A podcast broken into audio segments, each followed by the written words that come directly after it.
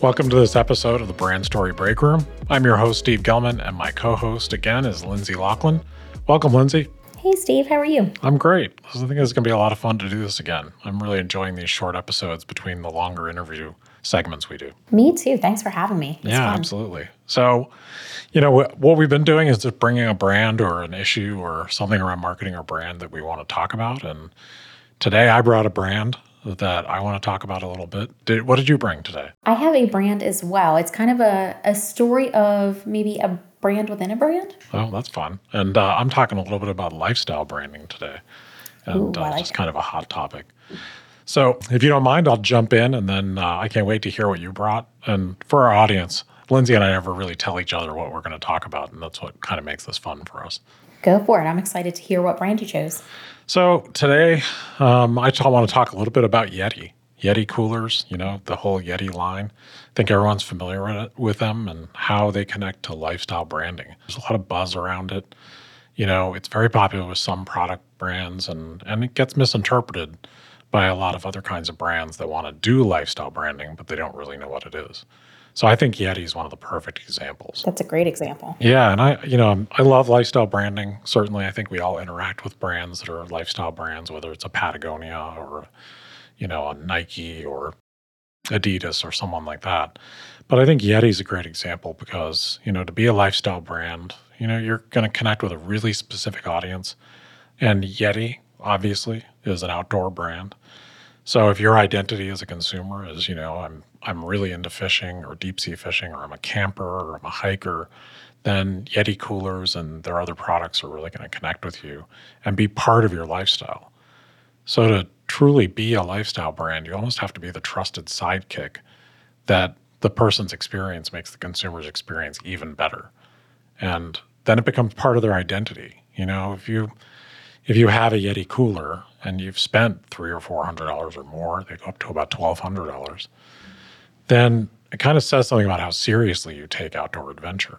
I love that, and I, it, it's like the product choice in those cases differentiates you from other people who maybe dabble, you know, in that. Uh, it kind of sets you apart as maybe being more more involved or maybe a little bit more hardcore about it. Yeah, it does. And you know, what's interesting then what happens is you can probably think of friends, and I can think of friends, and I've thought of buying one uh, that have Yeti coolers, but they're just using them on their back deck, or mm-hmm. they just think they're cool.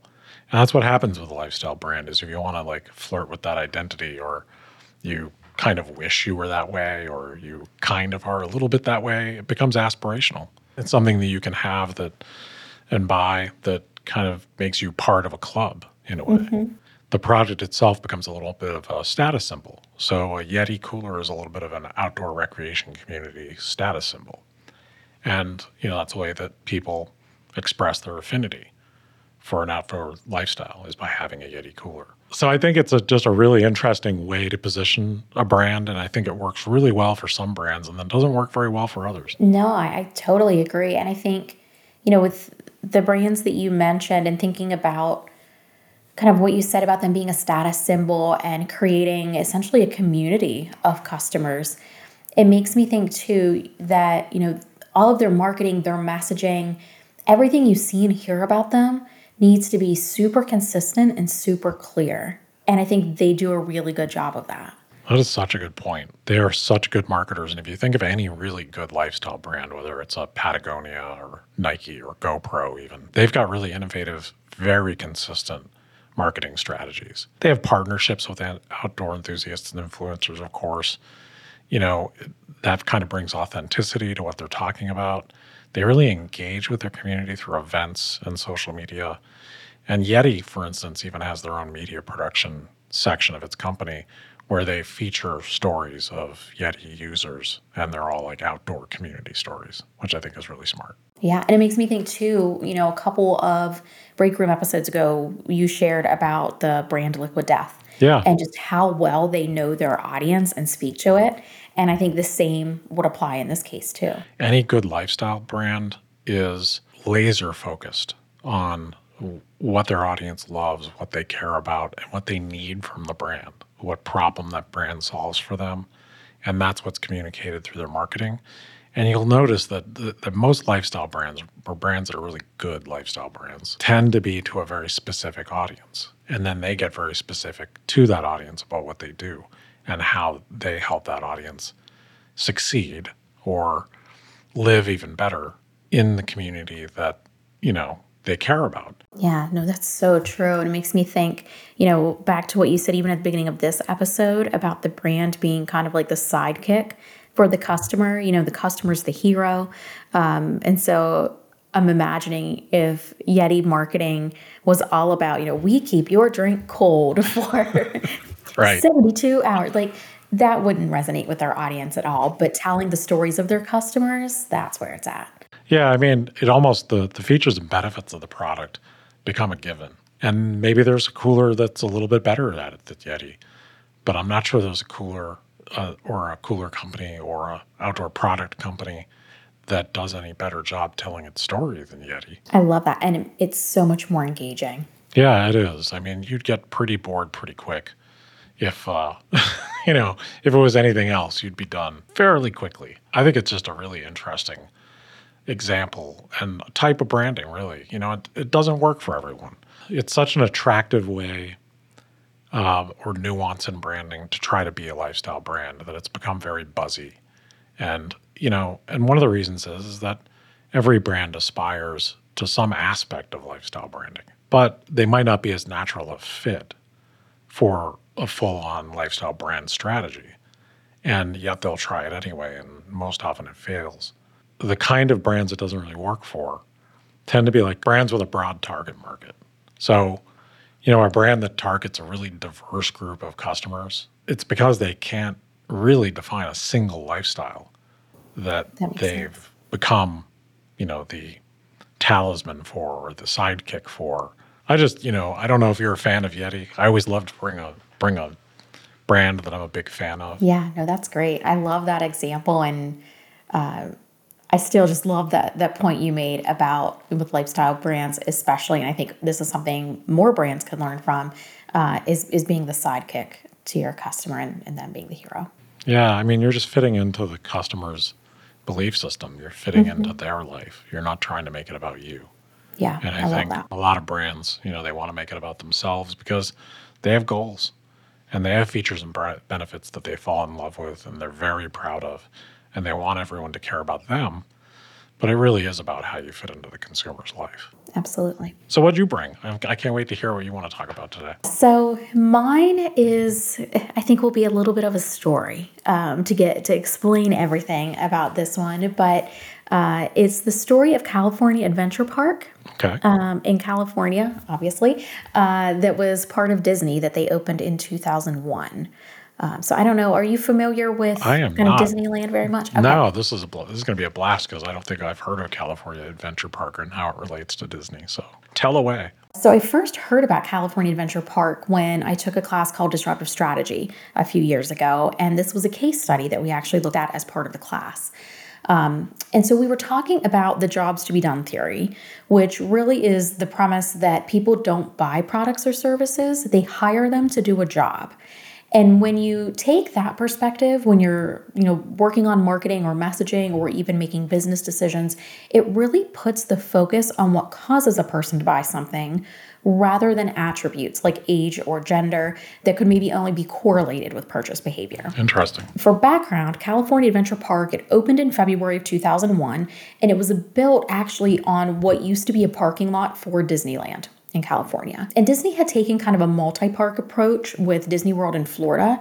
And so company execs decided like, hey, that worked there, let's try it in California and see if you know, we can kind of add another theme park um, and build revenue there. What they determined uh, as they were kind of in the brainstorming process was that the audience for California, um, they thought would be mostly guests visiting either from the state of California who live nearby, or people coming, you know, from out of state or even out of country, and they would be competing against other attractions in California. So they wanted to try to keep those people, you know, on their property in the park.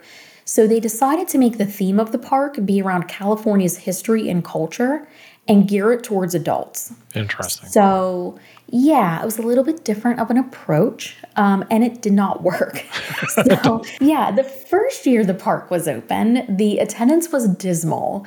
Um, they had the capacity to have 33,000 guests a day, and on average on weekdays, they had just five to 9,000 guests. So, really, really low. And they, like I said, they opened in 2001, and by 2007, they were already planning major updates. So, what went wrong and what did they do? Well, what went wrong is if we think back to the jobs to be done, they had they didn't understand the job that people were hiring the park to do. So in their mind it was how can we keep them here versus going to see other attractions. But they weren't competing against other roller coasters and just trying to be the fastest or the biggest.